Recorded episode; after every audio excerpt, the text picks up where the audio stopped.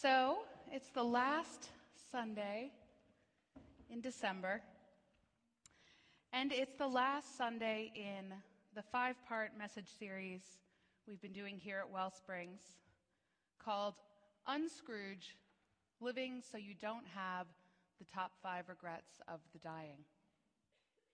These top five regrets, of course, are coming to us from a hospice nurse named Bronnie Ware who wrote a book about the experiences that she had working with patients in the last days of their lives. And she collected the most common regrets that she heard them express. Today, we're going to talk a little bit about the fifth and final regret in that series. I wish I had let myself be happier. I wish I had let myself be happier. So, how many of you saw this guy earlier this week? Anybody? Yes? saw him on TV, maybe. You might have seen him in the mall. Maybe he was in across the table, exactly inhabiting someone at your Christmas dinner. I hope not, but it sounds like maybe for John. Now, what does his heart look like, the Grinch's heart, at the beginning of the movie? Does anybody remember? They, they do a little x ray, and he has this tiny little shriveled up heart, right? It barely moves, it barely beats. There's a Lutheran pastor named Nadia Bolz Weber, who I love, whose book I'm reading right now. And she talks in her book a little bit about that kind of Grinch like, shriveled up heart. She talks about one of the central experiences of her faith has been that she gets in these modes where she builds up a heart of stone and ice. Right? It usually comes about for her when she gets some kind of idea, some kind of ambition, and she has to protect this thing that's so close to her heart. And so she tries to take control of everything and she sort of petrifies and solidifies this idea. It's all covered up and protected by ice. And just when she thinks she has it all figured out, she's got it all under control, she's completely untouchable, she says, God reaches in and rips out her heart of stone. And while she's over here clamoring to get it back, God hands out and holds out for her instead a beating heart of flesh. It's a story that she talks about in her own life. It's a story that she points out is a common theme. It's present in the Bible, it's present in religious literature, secular literature, and it's the story of this guy, right? It's the story of the Grinch. Because what happens at the end of the movie? His heart grew three sizes. It's a spiritual heart transplant kind of moment. And it's the same thing that we see in the story of Ebenezer Scrooge, our other source for this message series, The Christmas Carol. Throughout this whole message series, Reverend Ken has shown us that these top five regrets of the dying that Bronnie Ware brings to us, Ebenezer Scrooge is kind of the poster child for all of them, right? He's living the life that others expect of him rather than the life that he's called to live. He's definitely working too hard. He doesn't have the courage to express his true feelings. He's losing touch with his friends. And he's not letting himself be happy. Now, just like Nadia, Scrooge might claim some kind of happiness when he's kind of wrapped up in his own little world, right? He thinks he has everything under control. He knows what he's doing. He's got a plan that he's following through on. He's maintaining, right? He's all wrapped up in that world of being untouchable by feeling or emotion or the unpredictability of relationships, those pesky other people in his world. He has that heart of ice and stone that Nadia talks about.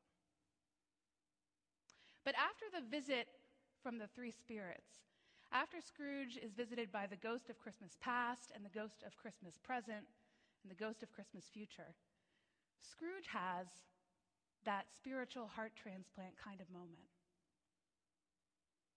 His last visit from the ghost of Christmas future shows him a horrible, horrible outcome to his life. He's dead.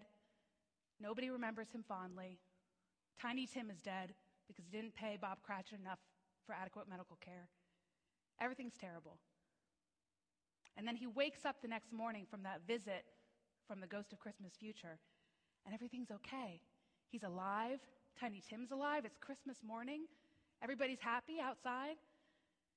And he kind of loses it, right? If you've read the story, he starts running around his house. He's tearing up his clothes. He goes outside. He's patting little kids on the head. He's talking to strangers. He's like a totally different person. I want to read to you from one of the first things that Scrooge says when he wakes up that morning. And mind you, he's alone in his living room talking to himself. So this is kind of where we're at with Scrooge right now. He says, I don't know what day of the month it is. I don't know how long I've been among the spirits. I don't know anything. I'm quite a baby. And he laughs. And he says, Never mind, I don't care. I'd rather be a baby. Ebenezer Scrooge, a spiritual heart transplant kind of moment. Now, I don't know if any of you has ever had this kind of moment. Scrooge's story might seem a little bit outdated or hard for us to relate to.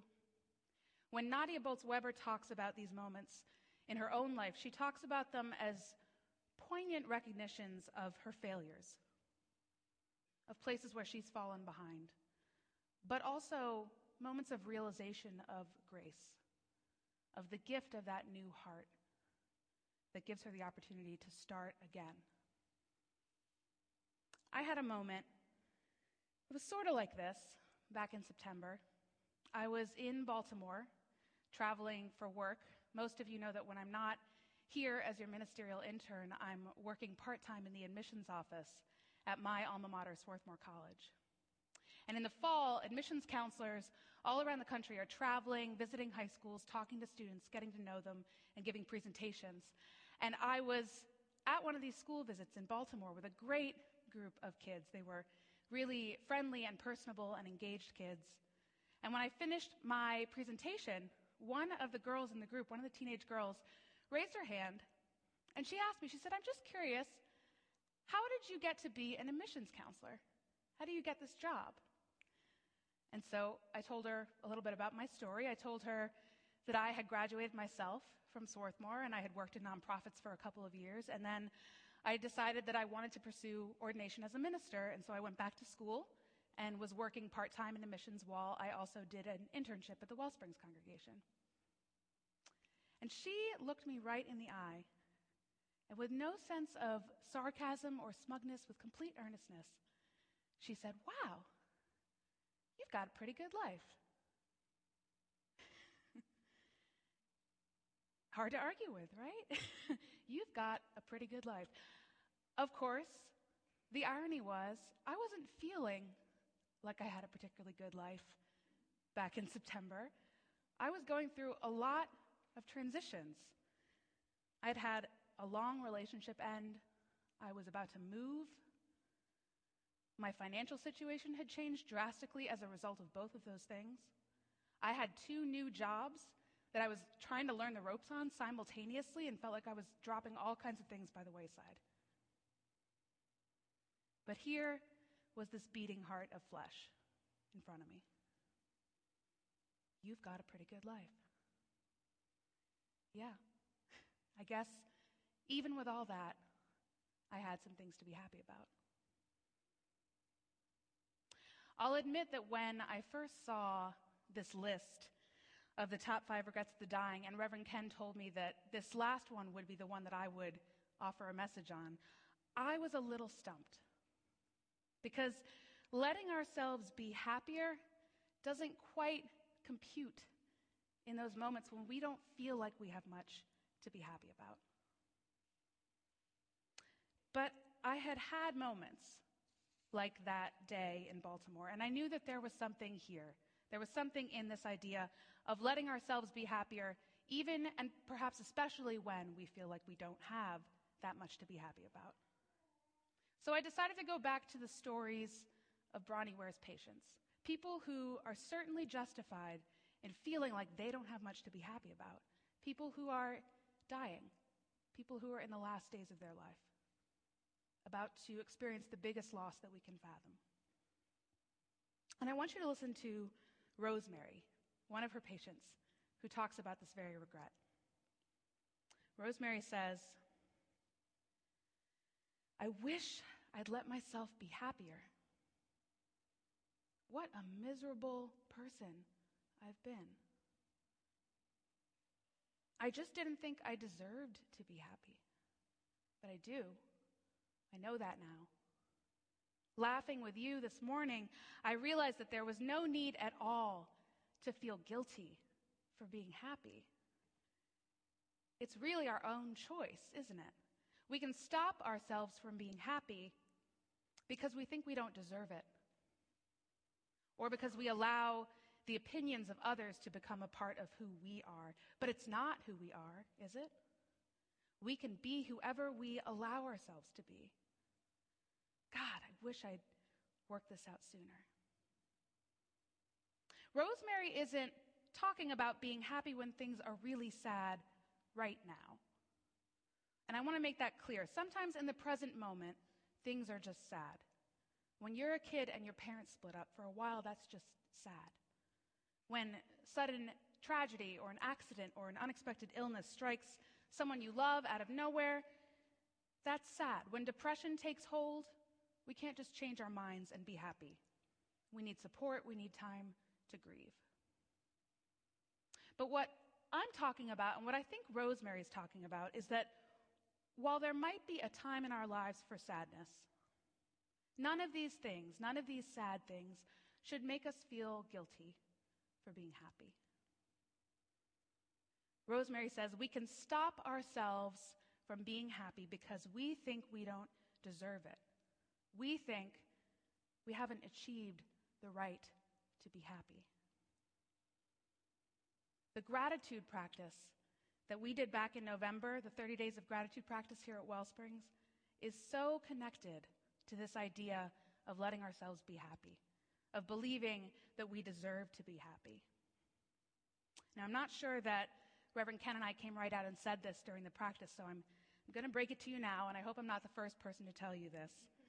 But part of the reason why gratitude practices are so important, gratitude for what we have right now, is because we will never have everything we want. I will never have everything I want. You will never have everything you want. I see some heads nodding, right? But I, but I also see some people, this is really sinking in. Oh crap, I'll never have everything I want. And I know that for me, this has been a practice. This has been something that I have to remind myself of. I learn it, I forget it. And I have to learn it again. But if we're waiting for that moment, if we're waiting to get everything we want, to be happy, we're really setting ourselves up to fail. We will never be able to let ourselves be happy if we think we don't deserve happiness until all that's in place. We will never be able to let ourselves be happy if we think we don't deserve it until we have everything that we want or need or think we need. Think about Scrooge. No one deserved to be happy in Scrooge's life. Not Scrooge, not his employees, not the random people he met on the street. Nobody deserved to be happy until all the goals were met and the profit margins were increased and the expectations were fulfilled, but he never got there. For Scrooge, there will always be more to do, there will always be more money to grub. It's a bottomless pit, thinking that we don't deserve to be happy until this particular problem in the world is fixed or until that particular goal in our own lives is achieved. And it's not just a problem that Scrooges and Grinches face, it's a problem that altruistic and compassionate people have to deal with too, right? There will always be someone in society who doesn't care as much about something as you think they should, that cause, that issue that's so important to you. There will always be someone in your family who does not act the way that you think they're supposed to, who doesn't love or care in the way that you think they should. There will always be some way for you to convince yourself that it's not time to be happy yet. A couple years ago, I had a conversation with a family friend who was also a teenage girl. Apparently, I just talked to teenage girls. Um, she was having a hard time. Her parents were going through a divorce. And she knew that I'd been through the same thing. So she wanted to ask me for advice. And the problem that she was dealing with was that her mother was taking the divorce okay, but her father was really, really sad, despairing, depressed. And so I talked to her a little bit about, you know, some ideas, some ways that she could be there for him, some ways that she could listen. But I could tell that this was a huge weight on her shoulders. This wasn't just something that was upsetting her, this was something that was sucking all of the joy out of her life. And this particular family friend is devoutly Christian. And so I thought I might get through to her. And I had to say eventually, honey, you know, you're not Jesus. And she burst out laughing, laughter amidst the tears, because she realized that was the level at which she'd been dealing with this problem. She thought that if she took all of this on herself, if she took all of this pain and suffering that she saw in someone she loved onto her own shoulders, that she could make it better. But she couldn't. If we live like that, if we always take on that pain for the people that we love, we will never be happy. There will always be a reason, there will always be someone who's hurting. The world isn't perfect, but you can still let yourself be happy. You can get in the habit of holding the bad and appreciating the good. It is a habit, it's a practice, right? It's an everyday practice that we have to incorporate into our lives. One of our core values here at Wellsprings is the value of everyday spiritual practices. It's a practice of being connected to that spiritual source, whatever it is for us, that sense of our identity that tells you, that tells us that we are worthy of happiness.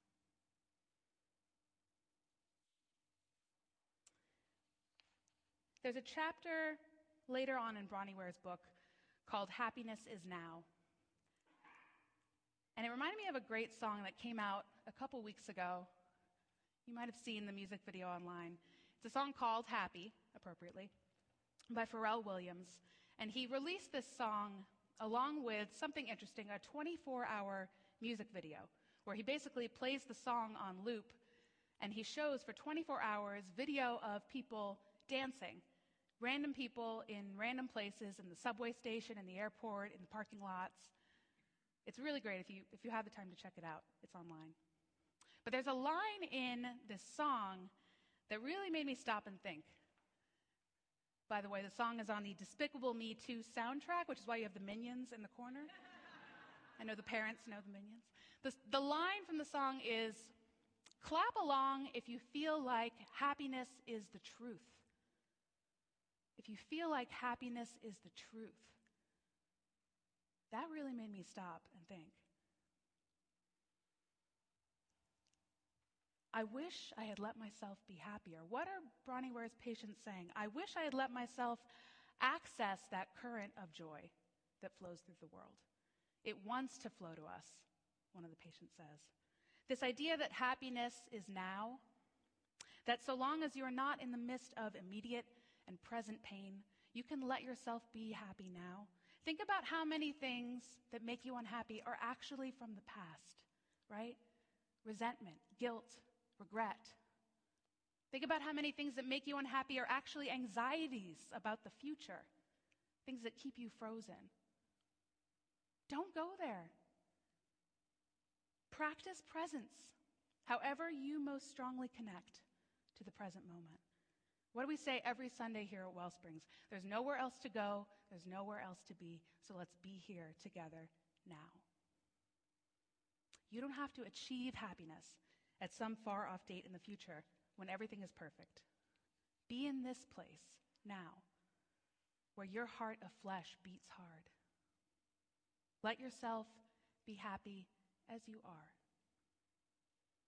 Be like this guy, right? Who'd have thought at the beginning of A Christmas Carol that we would actually look at Scrooge as a model for how to live in and appreciate the gifts of the present moment. If he deserves the smile on his face, then you deserve it too. Call it whatever you like. Call it transformation. Call it grace. Call it a heart transplant moment or a smack on the head or a heart that grows three sizes. But when that current of joy flows your way, I hope that you'll let yourself float on it for a while. Amen. And may you live in blessing. I want to invite you to pray with me now.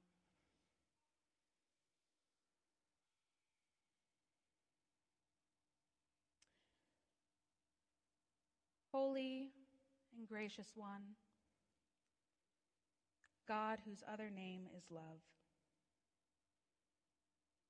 We are grateful for this opportunity to come together every week to know each other better, to share what goes on in our lives. And when we see someone for whom that light of joy is flickering, to have the opportunity to be that light in another's life. We ask that you help us to share our light, but also to help us receive when someone else wants to share their joy with us. For these prayers and for the prayers of our hearts, the people say, Amen. Let's get the band back up here.